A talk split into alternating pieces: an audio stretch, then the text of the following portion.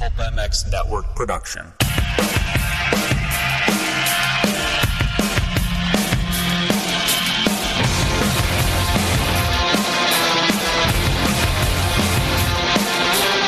It's the Pulp MX Fantasy Motocross and Supercross Show presented by Pro Taper.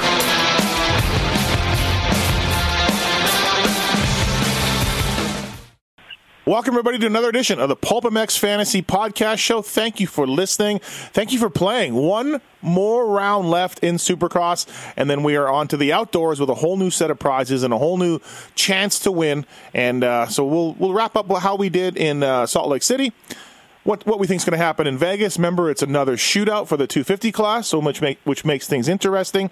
And then, we'll talk a little bit about our outdoor program, our outdoor prizes at the end of the show, and give you guys an idea of what we got planned. I'll give you a hint. It involves another big green motorcycle. Thank you, everybody, for listening. I appreciate it. Pro Taper, big parts of the Pulp MX Fantasy site, as well as this show. Whether it's Geico Honda, whether it's Rockstar Husky, or JGR Suzuki, Pro Taper has got you covered for all your control and drive needs, for today's serious racer to the average weekend warrior, and that includes the new Pro Taper Sport line that came out a little while ago. Please check them out at ProTaper.com. Jason Anderson and Zach Osborne are on the verge of clinching titles, and they use Pro Taper. And that's not a coincidence, everybody. Also, 100% goggles. We love these guys. 100%, their goggles are crafted from the finest materials to provide racers with the highest level of functionality and accurate vision. The adult goggles offers unique features, fit, and function, but they all carry the same DNA and utilize the same interchangeable lens technology and tear-off system. So one goggle, one lens, one tear-off. No issues there. And the folks at 100%, if you go to Ride100percent.com, they've done a good thing. Pulp18 is the code to save 25% on all casual wear and accessories. Ride100percent.com. Well, you want to save on casual wear and accessories, go to Pulp. Use code Pulp18. Anything on that website for casual wear and accessories, you can save by being a Pulp MX Fantasy Podcast listener. Again, thank you for listening. Let's get on to the guys online, talk about how we did in Salt Lake, how we're going to do in Vegas, and everything else. First up, from Fly Racing, Jason Thomas. What's up, JT? Not too much. It's a somber Wednesday. I'm going to need a miracle, Steve. I'm going to be honest with you. My whole sole goal, that's three rhyming words in a row, is to chase you down.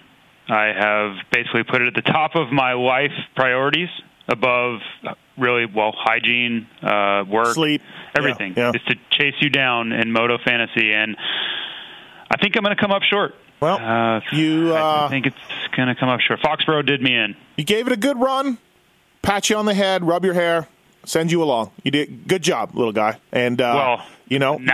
Now you're going to come at me like you're superior, or you're patronizing me. How will you pay me the $50? One $50 bill? How? I'm going to put $50 worth of pennies into a knapsack and beat you with it. Hey, look, you know what, JT? Just like Carmichael said, the whole race season counts. You got to build up that lead early on, which is what I did. Your early races really cost you. And sure, you put in a good run lately, but it's only 53 points, Steve. Just chill out a little bit. You just admitted you're going to lose to me. So I am not confident in it, but right. The more the more you talk right now, the more I'm willing to pay marks off, or I'm willing to go to drastic measures. To make sure you can't even pick a team. Why don't you just do, all 16s across the board, first lap leaders for this weekend? That's the strategy, right? You don't you worry about that. I am formulating a plan. There is a dry erase board in my office. Right. There's a lot of things happening behind the scenes. Right, exactly. Also on the line from Get and Athena, Dan Truman. What's up, Dan? How are you? I'm just looking at these 188 points I scored for last week. Yeah. And no, that's not in one class. That's not a good week for you, Dan.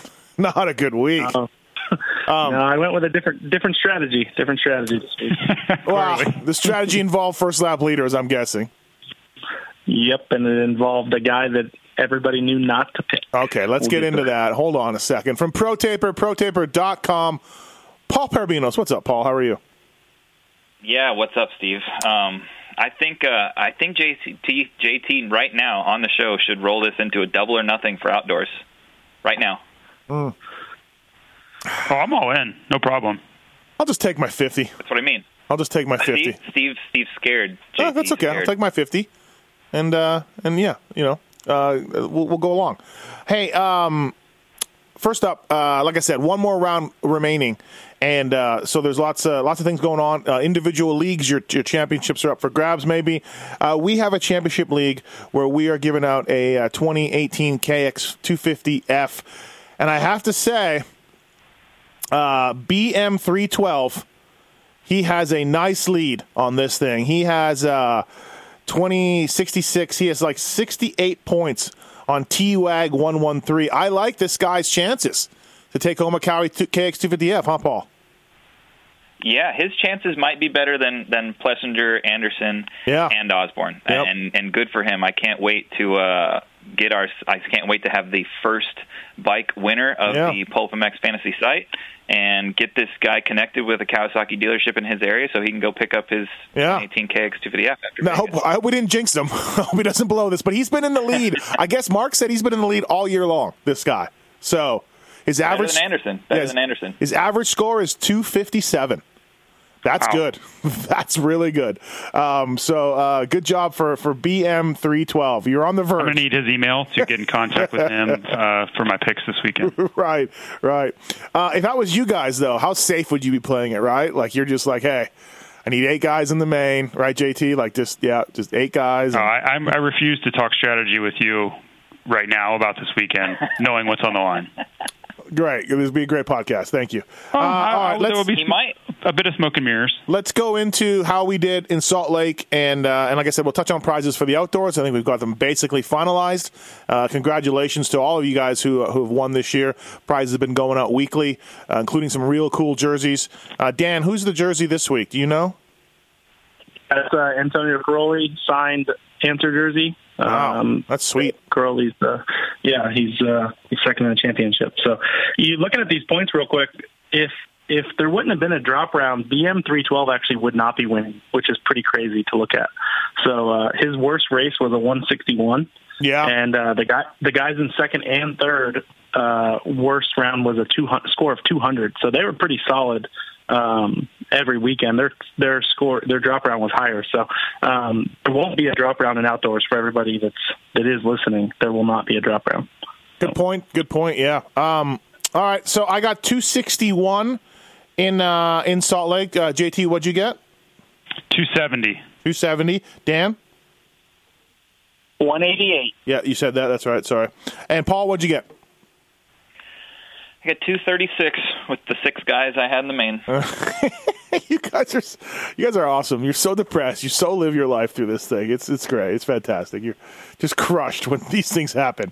All right, let's get into this. So high score was 312. Pretty good job on that. Okay, I needed a 312. 250 class. Let's go into it. Hold on one second.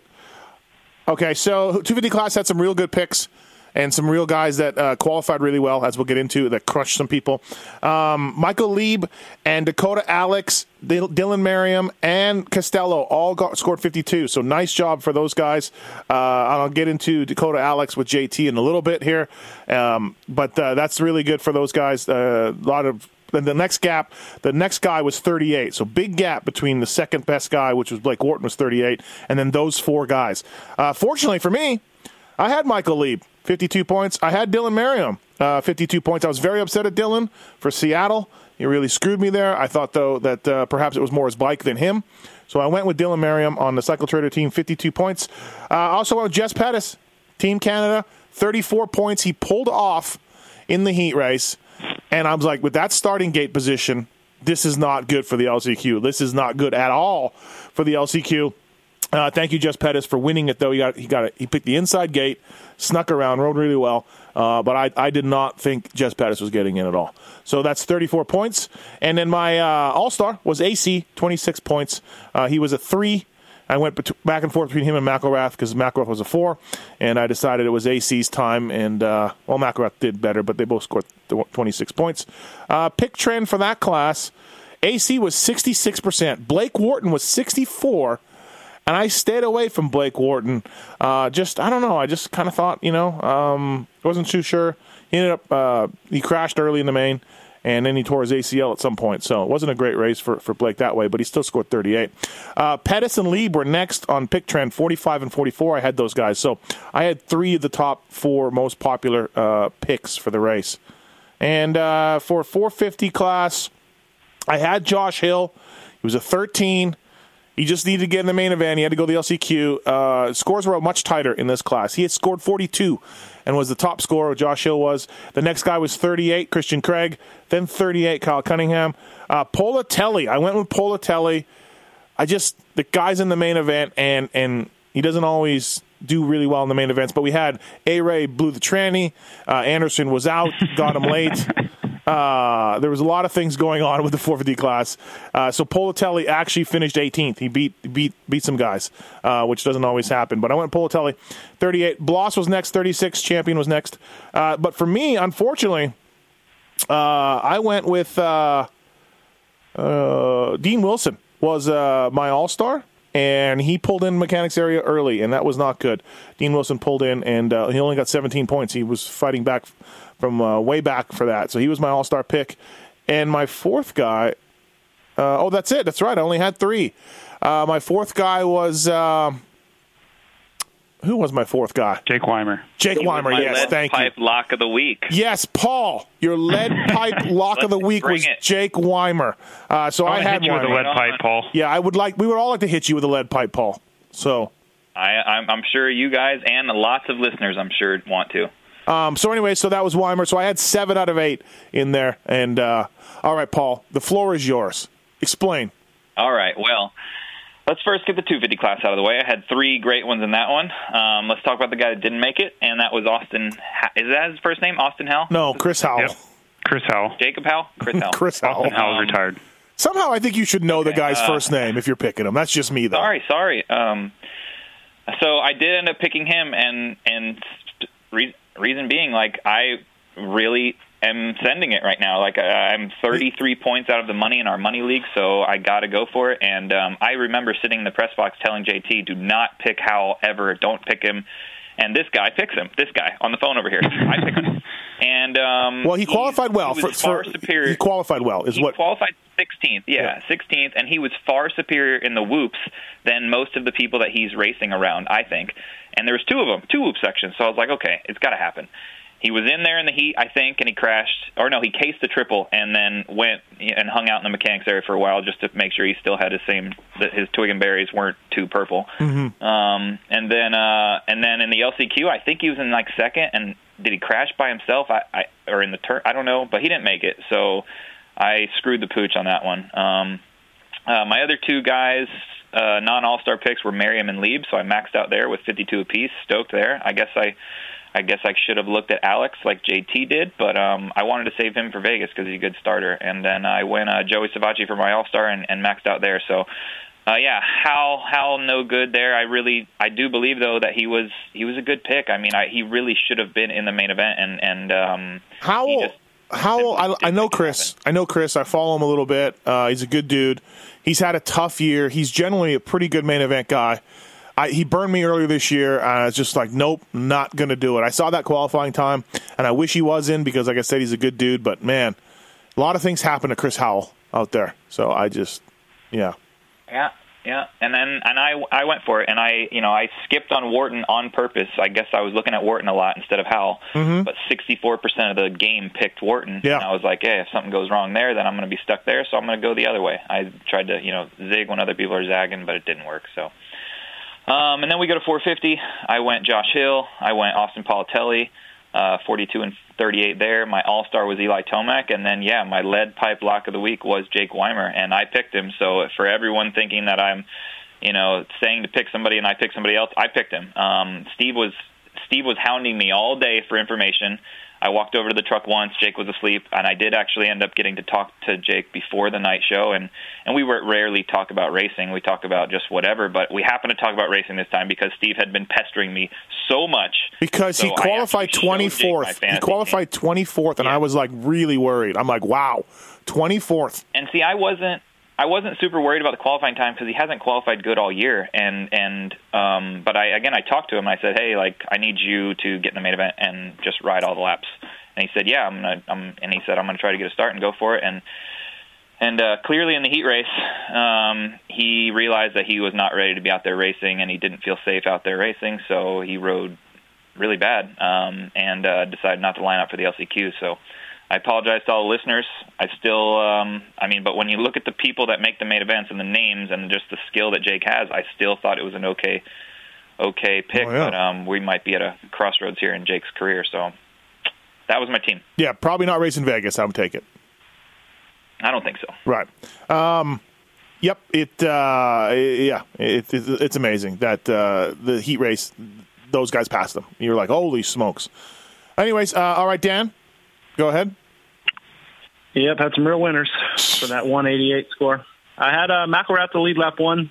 He led the last lap, so I feel like I should get some points for that, but I didn't. I did have Merriam. Merriam was on my team all day. I thought that he was a good pick. I think we all did. I also went with Jess Pettis, just because I thought he would be in the main event. I was very nervous in the heat race. Right. He pulled off the first lap, and he's done that numerous times this year, which is kind of strange. But I didn't get to see the LCQ, but I did see he made the main, so that was good. My all-star was AC, so I think I had the same three you had there.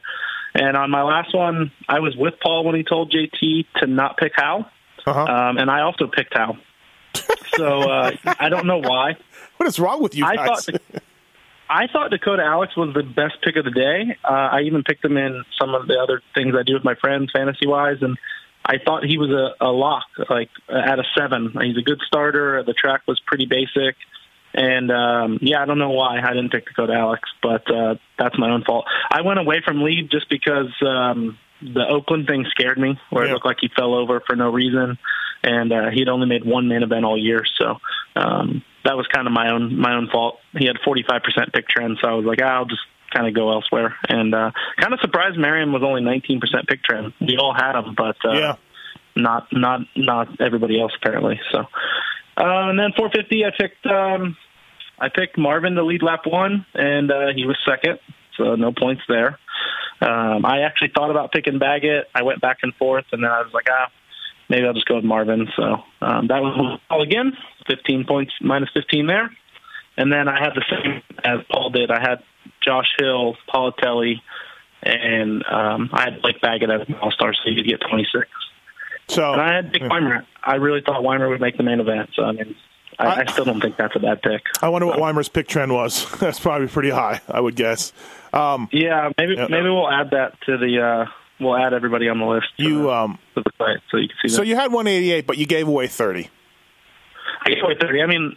All in all, I had two bad picks. I had Howell and Weimer, and obviously first lap leaders. But my guys were good. I was never going to pick champion. There's too much on the edge there for me. And on the 250 side, I picked three good guys. If Howell gets in, I still think he's a good pick. Then it's I was debating between Howell, Alex, and Leib, and I just went the wrong way. Yeah, it points weren't that high in 450s. We had Hill with 42. Then we had a lot of 38s and 36, 34s. It's one of those weekends. Like Van Buskirk was a handicap 12, got 19, only got 32 points. Yeah. It's definitely harder. Go ahead, Dan. Go ahead, Paul. I was just saying I agree with what you said earlier when you were kind of joking with JT. Earlier in the season, the points matter a lot.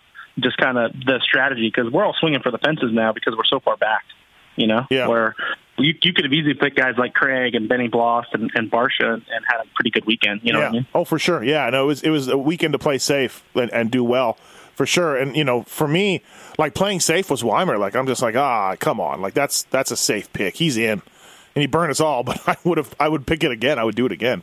Pettis and Leib felt to me like my biggest stretches. I was like, Leib. He's hot and cold. Certainly he should be in the main, but it's been rough for him. JT, so go ahead. Who'd you have? Man, this has really gone a little rough for me.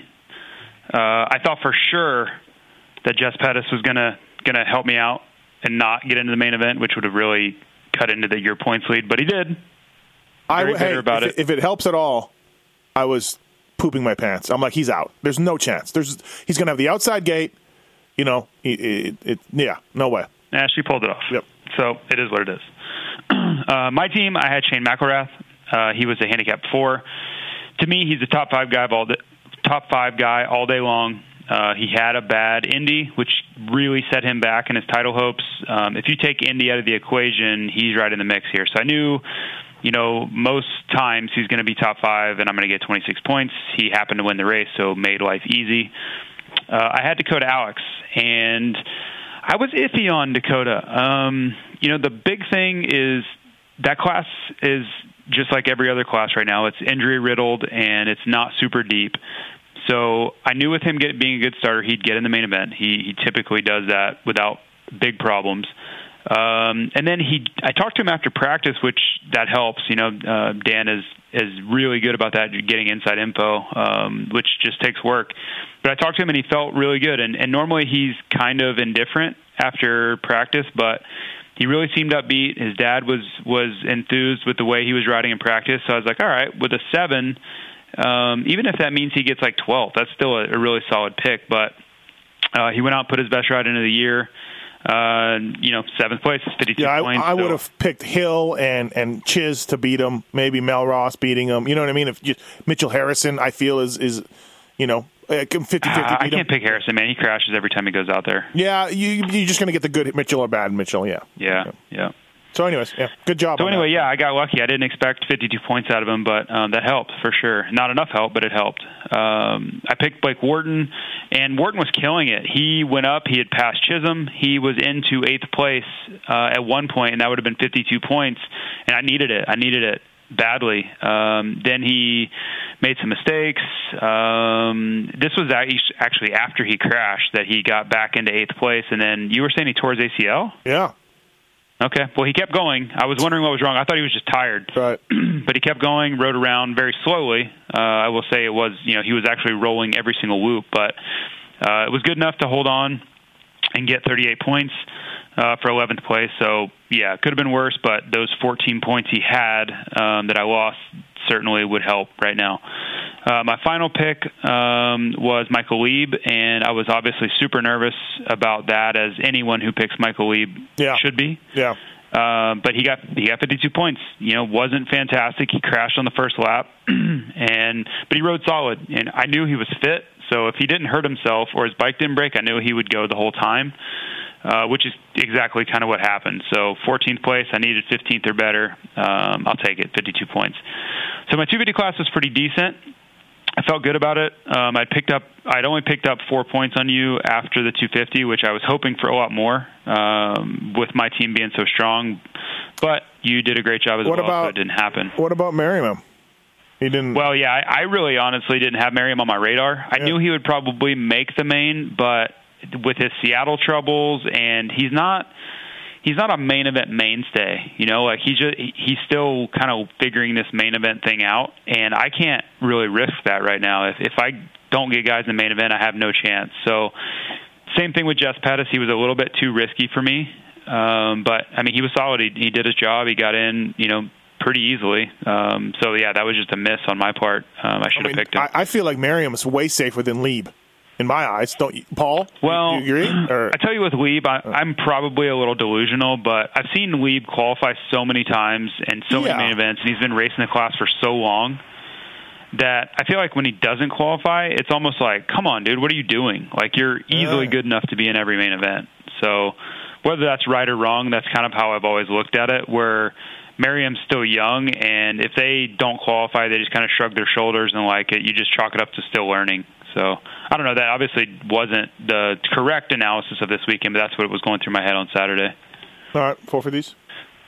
So 450, I picked Marvin. I felt like if Eli didn't kill him, he was going to get 26 points. And I, you know, for somebody to take somebody out, there has to be so many things that go right. Like they can't get a bad start, or if they get the whole shot, you know, like it's one or the other. They either have to get a decent start and also close enough to Marvin and also behind Marvin, and then also be able to catch Marvin, and then Marvin not also move out of the way.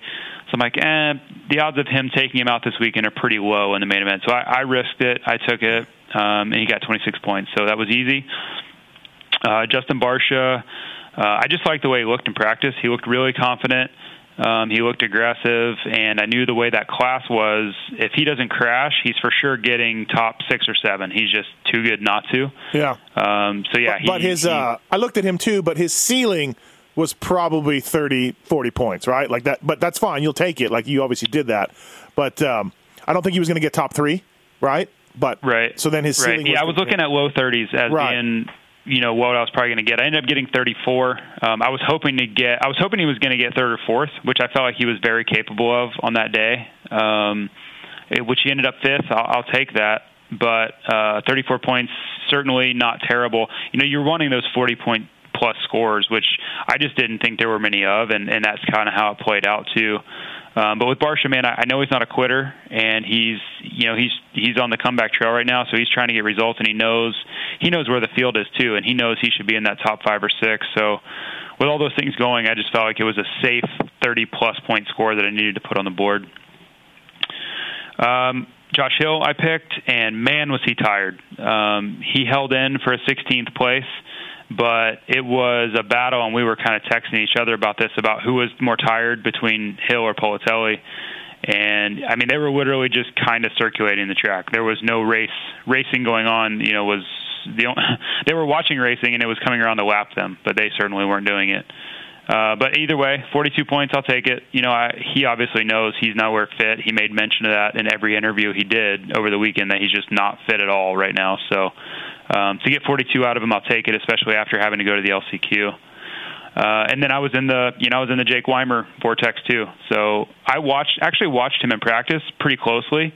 So I had a bit of an advantage over, you know, most of the players at home, and I knew better. He looked terrible. He just didn't look comfortable at all. He looked like he shouldn't be racing yet, was my honest assessment of it. But I just, you know, and I talked to Paul, and Paul's like, well, he never got a lap in. And when he was saying that, I was kind of like, yeah, but he never looked like he wanted to get a lap in. Like, he just didn't look like he had a lap in him. And it's my own fault. I should have stayed away, but I just looked at the experience level and the way the field was, and I'm like, man, if guys like Raper and, you know, that level of guy is getting in week after week, Weimer's for sure got to be able to find a way. He's just so smart of a racer and crafty that he's going to find a way into it. But it just wasn't meant to be. You could just see he wasn't meant to be racing yet, and unfortunately, cost all of us. All right, 100% and Ride100%.com. Save using the code PULP18, as well as ProTaper.com. Thanks to those guys as well. And Kawasaki, too. Thanks to Cowie for coming on board. And I guess this is as good a time as ever. So we've determined for outdoors, 12 rounds, we are giving away a 2019 KX250F. We got another bike. Do another bike, and it's fantastic. Thanks to the guys at Kawasaki and Team Green and all those people that help us out. We're going to give away 2 bikes, one KX450F for a random draw, giving away a 250 to that dude most likely real soon. And then for outdoors, the grand prize is another 250F, this time a 19 250F. So, yeah, thanks to those guys as well. Good times. Let the good times roll with Kawasaki. All right, let's go into what we think is going to happen this weekend. Las Vegas, the final round, shootout time. Things are a little different. So the West Coast guys are blacked out. Your last East Coast guys that you picked you're able to pick them. Just your Salt Lake guys are grayed out for you, so you cannot pick those. And again, with the shootout deal, lots of things can change, lots of things can happen. So take an eye on practice. Look at what's going on, who's doing well. It's a hard pack track, and let's get rolling. And also, too, only the top 4 are all stars now. So top 4 in the East, top 4 in the West are all stars. We've done this before. So here we go. All star wise, let's start with you, JT. Who do you like for Vegas for 250 class? As we know, the shootout is it's a whole different ball game, right? So this is our second shootout of this year. So we should be a little more prepared than we typically are. But, man, you really have to think about these shootouts more than you do a normal race, in my opinion. You have to examine both sides are going to have their own qualifying. So we know the East Coast is incredibly depleted and weak right now, and that sucks to say. These guys are probably like, oh, F you know, but it is. Like, the field is just beat down to nothing right now. So your East Coast guys, I think, have a better chance or an easier path to getting into this main event. When you look at the West Coast guys, I mean, the top five guys at least, even maybe six, are incredibly good. I mean, like, the battle between Joey, Plessinger, Cianciarulo, McElrath, and Sexton is a war at the front. So that's five guys that are just like, yep, forget about them. I'm not, you know, if you're a middling privateer, you're not beating those guys. So that only leaves a few spots to sneak into this main event. Yeah. So I would highly suggest if you're leaning towards, you know, if you can't decide between two guys, go on the East Coast side. Don't you for All Stars, stay away from the championship guys, right? Don't you think? Yeah, for me, if you're going to go with your all-star guys, I would go something like Cianciarulo or McElrath or J Mart. One of the guys that have been riding really well. Mm-hmm. They typically do well in Vegas, and they're going to be going for the win. The other guys are just they're going to be counting points the whole main event, and for them to get eighth place, that may look great for them, but it sucks for you. So just keep that in mind. Championship guys are typically not going to be concerned with a great result in Vegas. So having said that, I'm going to go with Cianciarulo as my all-star. The track is super easy, and I don't know how many of you have looked at the track map yet, but it's a joke. It's one of the most simple track layouts I've ever seen, and we don't know how they'll build the loops. That could be the one variable, but the rest of it is just wide open and super easy. So with Cianciarulo getting good starts, and he's won this race. You know, he won this race last year. I just like his chances. So Cianciarulo is my pick there. The rest of it, I'm still a little bit in the air on some of this stuff because I want to kind of look on paper after timed qualifying and make some smart decisions. But in my personal situation, I'm going to have to swing for the fences. So I'm going to have to go big handicaps, whether that makes a lot of sense or not. Because, like I said, my only goal is to really catch Steve, and if I don't make up 53 points, it kind of doesn't matter. So I'm going to be high handicaps, which may end up biting me, but in the end, it kind of doesn't matter. So yeah, that's a good point. You're right. Your picks aren't necessarily. Yeah. But, Paul, what do you like? What do you like 250 class? Well, I liked all the things JT touched on because this weekend, it's going to require a lot more work if you want to be successful. So what I suggest people to do is look at each heat race lineup and kind of decide what, you know, of that lineup, like who do you think is going to go directly into the main event? And I think just for talking sake on this pod, I think there's 9 guys that we can agree on the West that will go directly into the main event. But on the East, I think there's only about 6 to 7 that we would agree would go straight in. So obviously you have to have guys in the main event score points. So I'm kind of like going through and looking, okay, so, you know, on the East, Osborne's going to make it in. Martin's going in. Rensland's going in. Cantrell is going in. Jordan Smith, Moseman, and Kyle Peters. I think those guys are for sure going in. And when you look at their handicaps, Cantrell's a 9. So if I can have a 9 in the main event, I think that's pretty solid. But then after that, if you look, for instance, there's Lorenzo Lucurcio. He's a 16.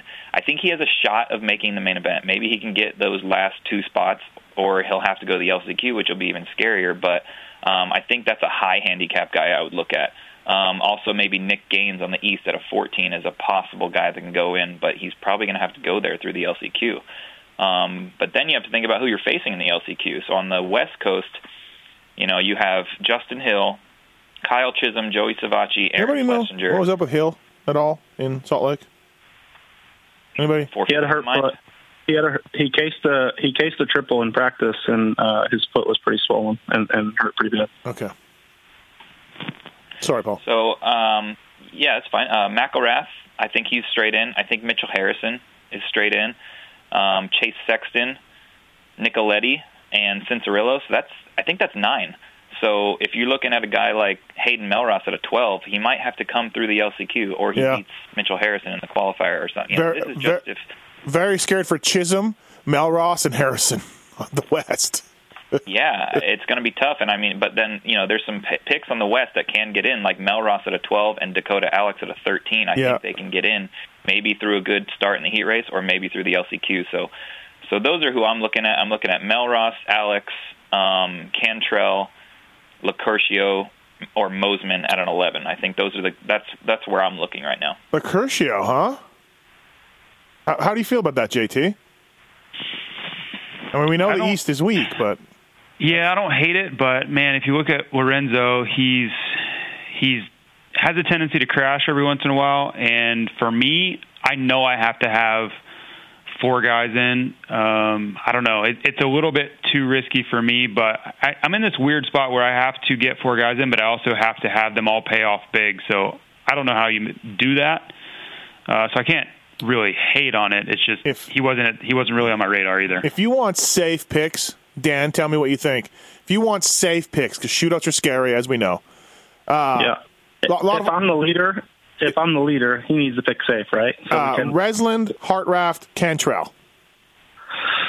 Yeah, I think Sexton is a no-brainer. I don't know how you cannot pick Chase Sexton. I guess he's not an all-star. I never really thought. Yeah, he's not an all-star. He's a what is he? He's a 3 handicap, and he's not an all-star. Yeah. I think that Chase Sexton has to be on your team. He podiumed. I know we said that at the last shootout. Oh, he was our guy. He was our guy. He burnt us. He was our guy, and he DNF. I still think it was a great pick that weekend. I think it's a great pick this weekend. He's coming off his best finish of the year. For me, Chase Sexton is a safe pick. You know he's going to be in the main event. You know, and you got to assume he's going to be top 13. So I agree with what the guys said on the staying away from the championship leaders. I think that you pick a guy like McElrath who has nothing to lose coming off a victory. AC, who's won there before, like BT said, he won last year. I think you pick one of those two guys, and you're fine. I think that one of them gets top 3. And then the other ones, I like Moseman out of 11. He's been top 10 the last few races. He didn't make the last shootout, so I know I'm kind of picking the same team I had in Indy. Yeah. So it is something to think about. He crashed in the first turn both times. But the East is depleted, and I like him at an 11. And for me, my last guy that I think is a little bit of a stretch, but is Dakota Alex, coming off a good finish, and he is such a good starter. And like Jake said, this is the easiest track, at least on paper, we've seen in years, maybe ever. So... for me, I like Dakota Alex at a 13, but there are safer picks. I think Cantrell's a great pick. I just don't want to go too many guys from one coast because they're all in that one heat race. So I try to split it up half and half. All right, Dakota Alex, huh? Yeah, I mean, yeah, you guys got a point. You did really well this weekend, and maybe I'll pick him, and JT can't, and he'll push me to victory. I don't know. I think that's smart. It's a 13 though. Jeez. Yeah, Chase Sexton's really good. You're right, Dan. I missed that one. Out of 3, yeah, for sure. You got to figure he's a top 10 guy. All right, Moseman scares me. I don't know about you guys. He scares me a little bit for shootouts. He's been a little inconsistent this year. What about Williamson? What about Jacob Williamson on the East? Consistently been a really good fantasy guy. He's a 12. How are we doing with Jason? He could go right in. Yeah, I think that's a good pick. I mean, there's another guy on the East that could go right in possibly. Right. Is Josh Osby? He's a 9. Or Brandon Hartraft. He's an 8. But yeah, like I said earlier, I think those aren't the guys that are guaranteed. And you can't forget Thomas Ramette, number 206. He's an 11. I think he should belong in the main event, right? So this is going to be tricky, man. It's going to be tough. You're going to have to have a horseshoe up your ass a little bit to do good this weekend, I think. I like the East theory, though. Just stick with East guys. Just East, high handicap East guys. You know? I don't know. JT, what do you think about just that strategy? Yeah, I don't know that you can just go East.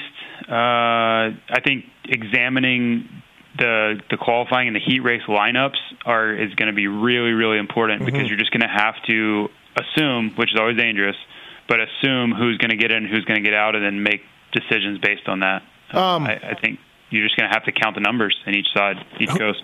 Okay, so if Osborne and Plessinger are going to just try to wrap this thing up and just make sure they're good, who can win this thing? AC, J Mart, right? J Mart.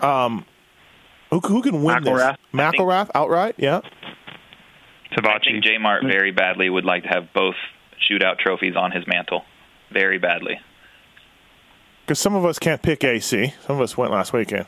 He did win this last year. I just think because he won. I mean, McElrath's good though. I mean, he passed both the Cali guys last week, and I think AC wants to win though. He hasn't gotten a win all year. You know, he won this one last year. So if I had to bet, I bet on AC. All right. Okay, let's move to 450s here. Anything else on 250s? Anybody else want to say anything?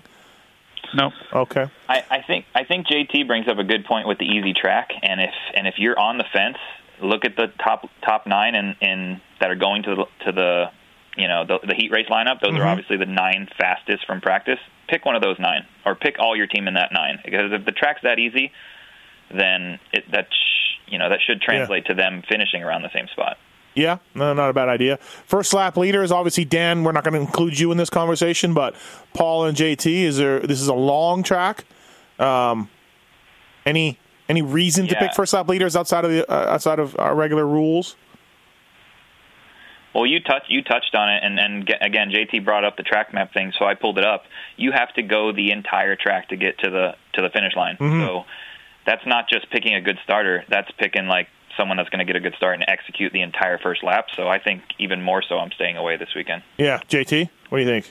Even more so, or would you lean towards it? I'm going to have to send it. I have to go for it. So okay, I'll be all in. I don't know who I'm going to pick yet, but there's nothing to lose for me. If I lose to you by 200 or if I lose to you by 4, it's the same thing.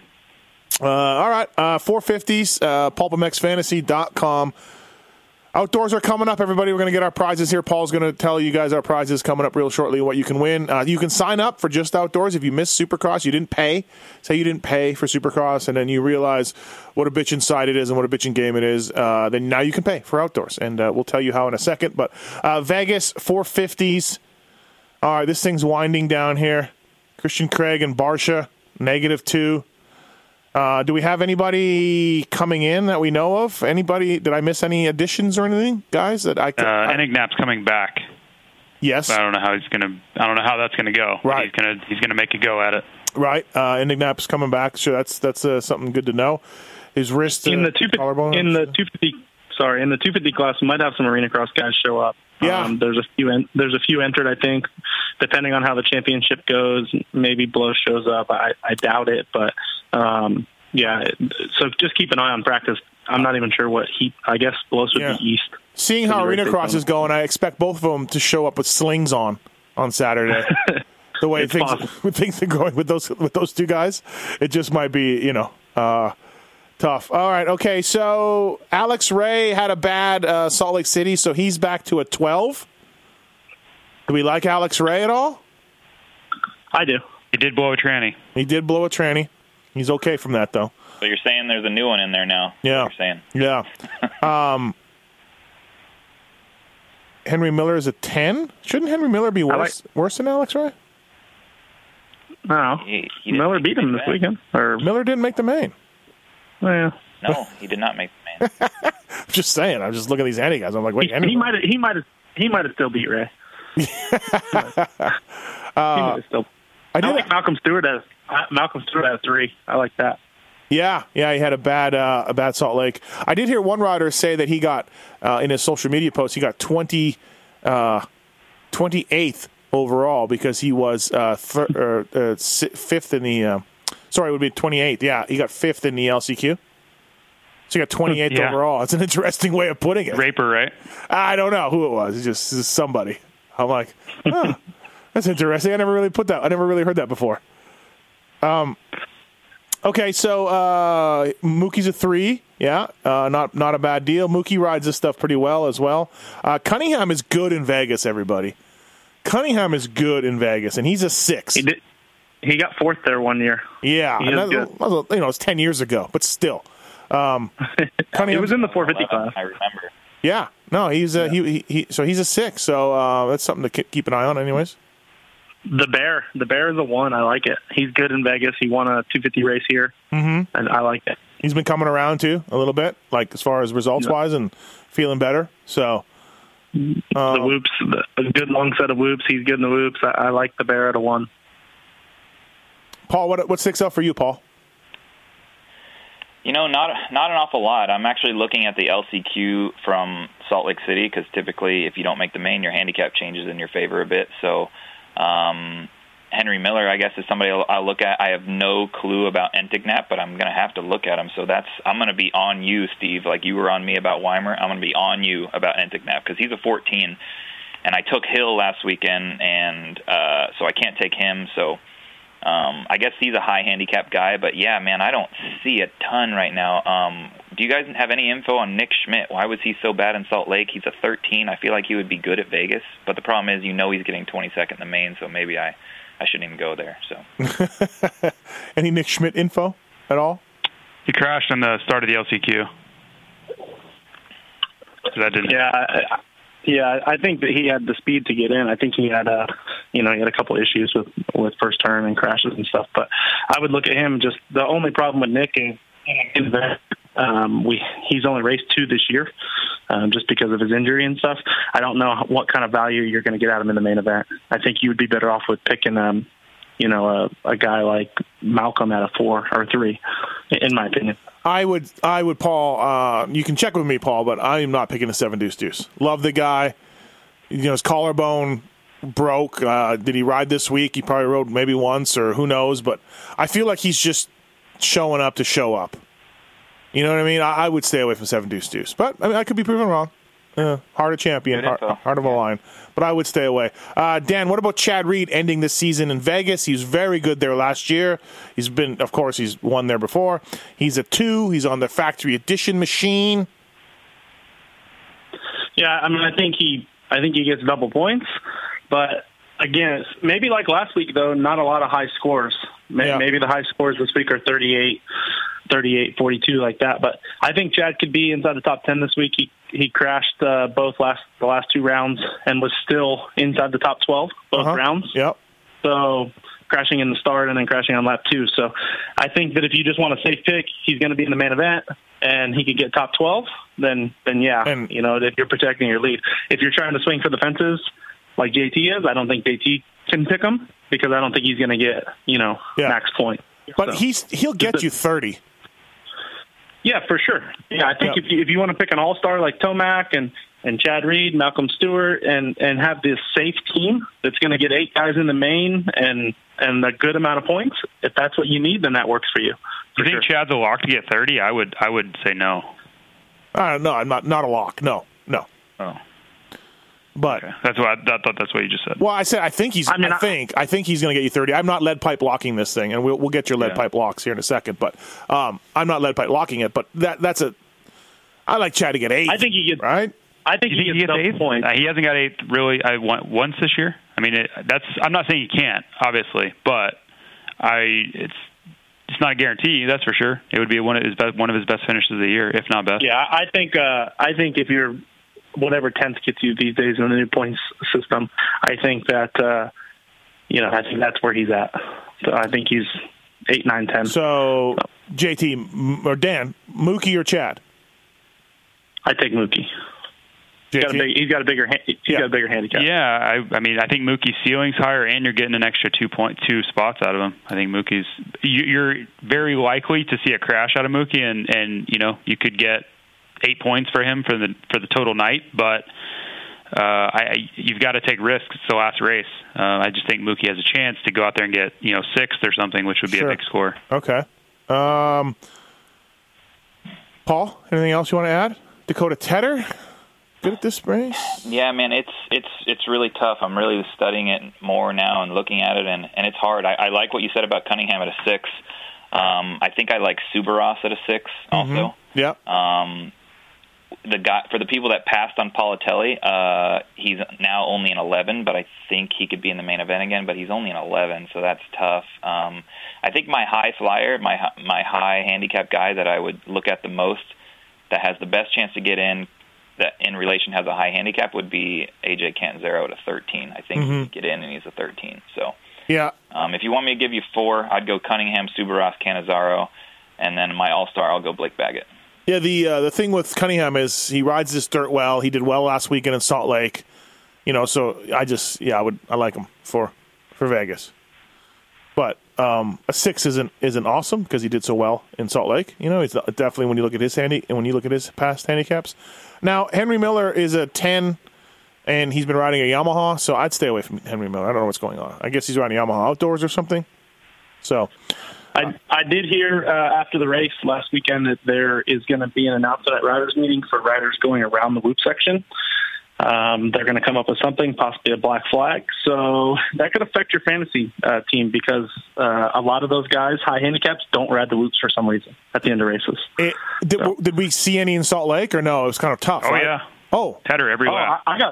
Every lap. Dakota Tedder would just go through the turn and then just hop off the track, go down the loops. He was actually faster. If you timed it, he was actually faster than Chad. Because Chad was so bad in them, and Tedder just didn't even go through them every lap. I was thinking it would be harder to do at Salt Lake, but I guess not. Sure. Yeah, that is actually disgusting that guys are doing that. Like, seriously. Well, the Husky guys were bringing it up in the tower because two of the guys going around the loops, Champion and Tedder, were actually ahead of Anderson for 90% of the race. Yeah. And they're like, hey, listen, they're not even riding the obstacles. How is this okay? No. And but it's been like that for years. They haven't done anything for years. I think it got addressed after it was just so blatant. I mean, they were literally just going through the turn. It wasn't like they were just trying to get out of the way. They could be all by themselves. Go through the turn, down the straightaway, back on the track. It was incredible. So it's good to know that. Dan. It's good to know that some guys we may see a black flag. So I mean, in my opinion, if you don't do the obstacles, then that's it.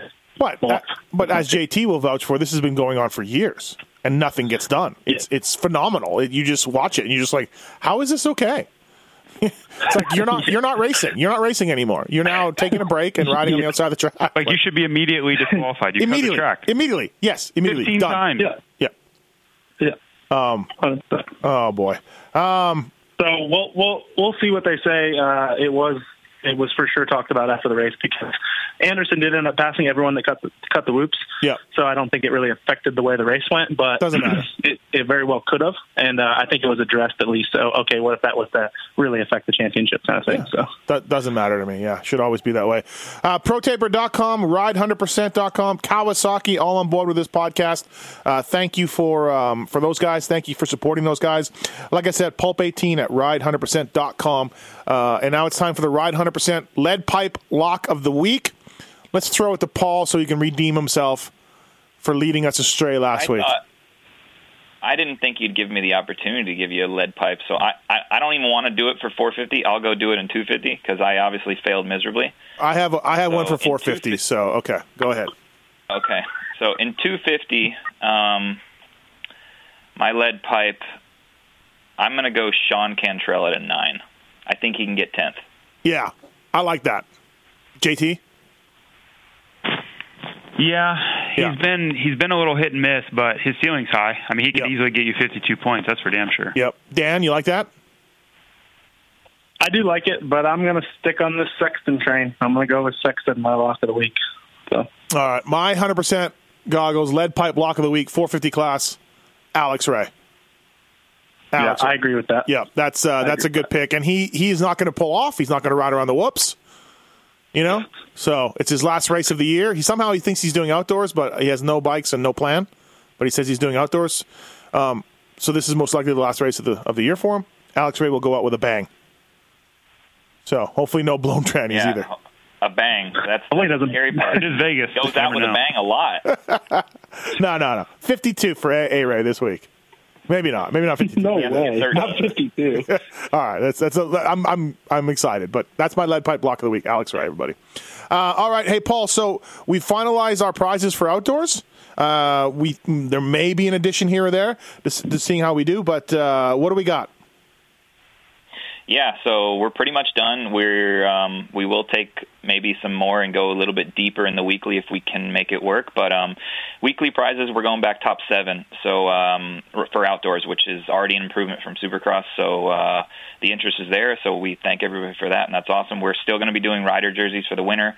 There'll be a Michelin set of Starcross 5 tires, set of 100% Racecraft goggles. That's their top of the line $75 goggle. New to the weekly prizes is we're going to give away N-style pre-printed backgrounds for any motorcycle that you ride. So if the weekly stuff will vary. So say you get fifth one week and it's the N-style backgrounds, we're just going to connect you with them and they'll print you up whatever you need. We're going to do a BTO gift card. There'll be a Pro Taper prize, whether it's a clutch perch or a set of tie-downs or an hour meter.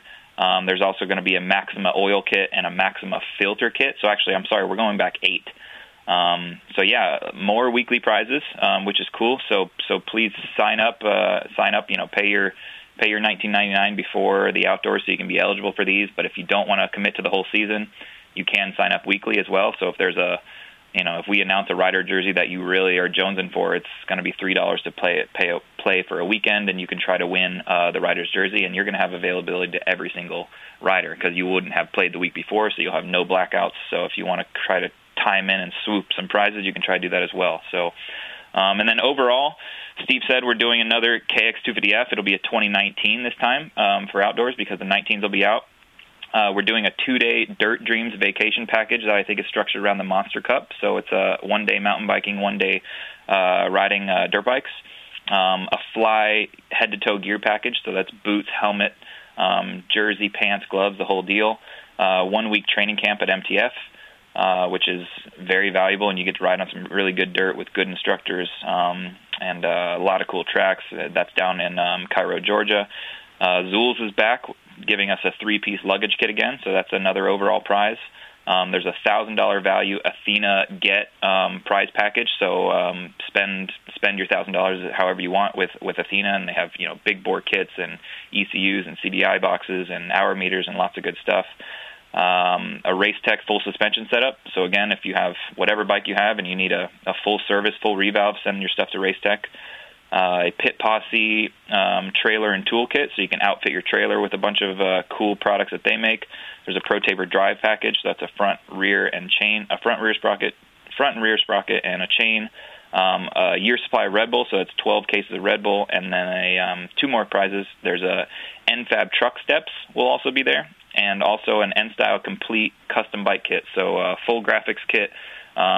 Whatever you want, including seat cover and hub decals and name decals and the whole 9 yards. So we'll get all this posted up on the site the week before Hangtown, and you'll see the exact places that correspond with the prizes. But, yeah, it's going good, and we're going to try to keep adding more. So we're really trying to make Pulp MX Fantasy really the only choice when you want to play online fantasy with all your friends. Yeah, fantastic. 3 motorcycles. We're still doing the random draw for the 2019 KX450F as well. So anybody's eligible to win that if you pay.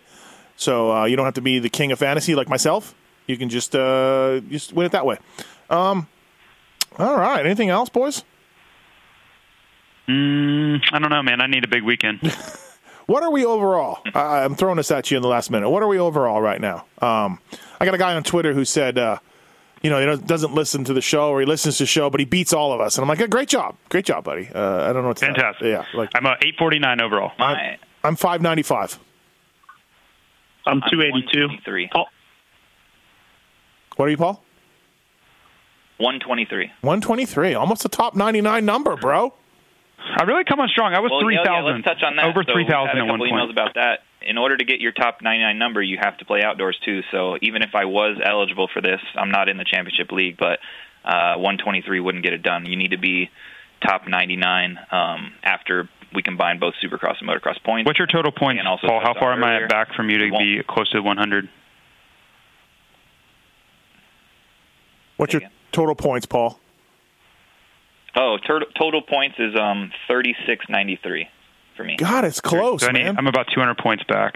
It's super close. I'm 35-25, it doesn't take much. Paul, are you eligible for a top 99 number? I guess you are, right? That's nothing. I mean, we can't stop that. No, I'm not. No, oh, you're not? You have to play the championship league. You have to play the championship league to be eligible, and I didn't sign up for that because, I'm affiliated here. So I just play in our Industry Idiots Cash League. And Dan, do you want to talk about that? Are we doing that for outdoors as well? Yeah, we're going to do the Industry Idiots for outdoors. We know the Supercross one. It went way bigger than we thought. We had 166 paid players. It's $100. It's a friends league. It's 100% payback. We do a triple crown. I'll send out an email. We're going to do a fantasy wrap-up show, and we'll talk a little bit more about it. We had a little bit of issues with people getting in that didn't pay and things like that. So it took me and Mark's about a month to sort everybody out. But It's good. You know, it's fun. It's weekly. We send a weekly email with a spreadsheet and you know, some jokes back and forth. So if you want to enter that, you can message us on Twitter, and we'll get you entered for that. And the winner takes home what, $3,000-$4,000? Yeah, I think it's $4,000 this year. Yeah. Pay back the top 10 weekly. We pay the top 5 weekly. It's $100 per week to win, $75 for second, $50 for third, $25 and $15. So, I mean, even guys like Paul, who, you know, he may be in 123rd, but he's maybe made $200 this year just because, you know, he had a good week here or there. Yeah. So it's good. It's fun. A lot of good people are playing it now. If you look at the championship results, 4 of the top 10 guys are the top 4 in our league. So it's you know, it's competitive. Yeah. Yeah, no, that's awesome. Think about taking home like $4,000 for you know, winning fantasy. That's pretty awesome. Yeah, the triple crown we did was $750 just for those 3 rounds. Yeah. So $750, $500 per second. So it's fun. It gives you something else to look forward to. All right, so you can email you or contact you to get in on that. Yeah, email me or write me on Twitter. It's fine, and we're gonna set it all up. It won't get set up, and don't panic, everybody. It won't get set up till right before Hangtown. So yep. Perfect. It's all done. It's all done through LeagueSafe, so the money's all held, and it's not through like PayPal or anything like that. It's all done legit. It's not through Gambler Dan's hands. No, the money can't be touched until the end of the series, and that's released. Oh, I know. I was waiting forever for my $50 for Southwick. Oh, trust me, I waited forever. You're $6.99. The sad news, anybody. Yeah. Anybody that was hoping to beat Steve $6.99, it's going to be hard. Yeah, exactly. All right, everybody. Thanks for listening. Appreciate it. PulpMex Fantasy. Please join the outdoors. Sign up. Pay to play and win some real cool prizes. Weekly prizes. We're going back down deeper and outdoors, of course. And the overall prizes are there, too, for the outdoors. Dan Truman, Paul Parabinos, Jason Thomas. Thanks, boys, and good luck. See you guys. See ya.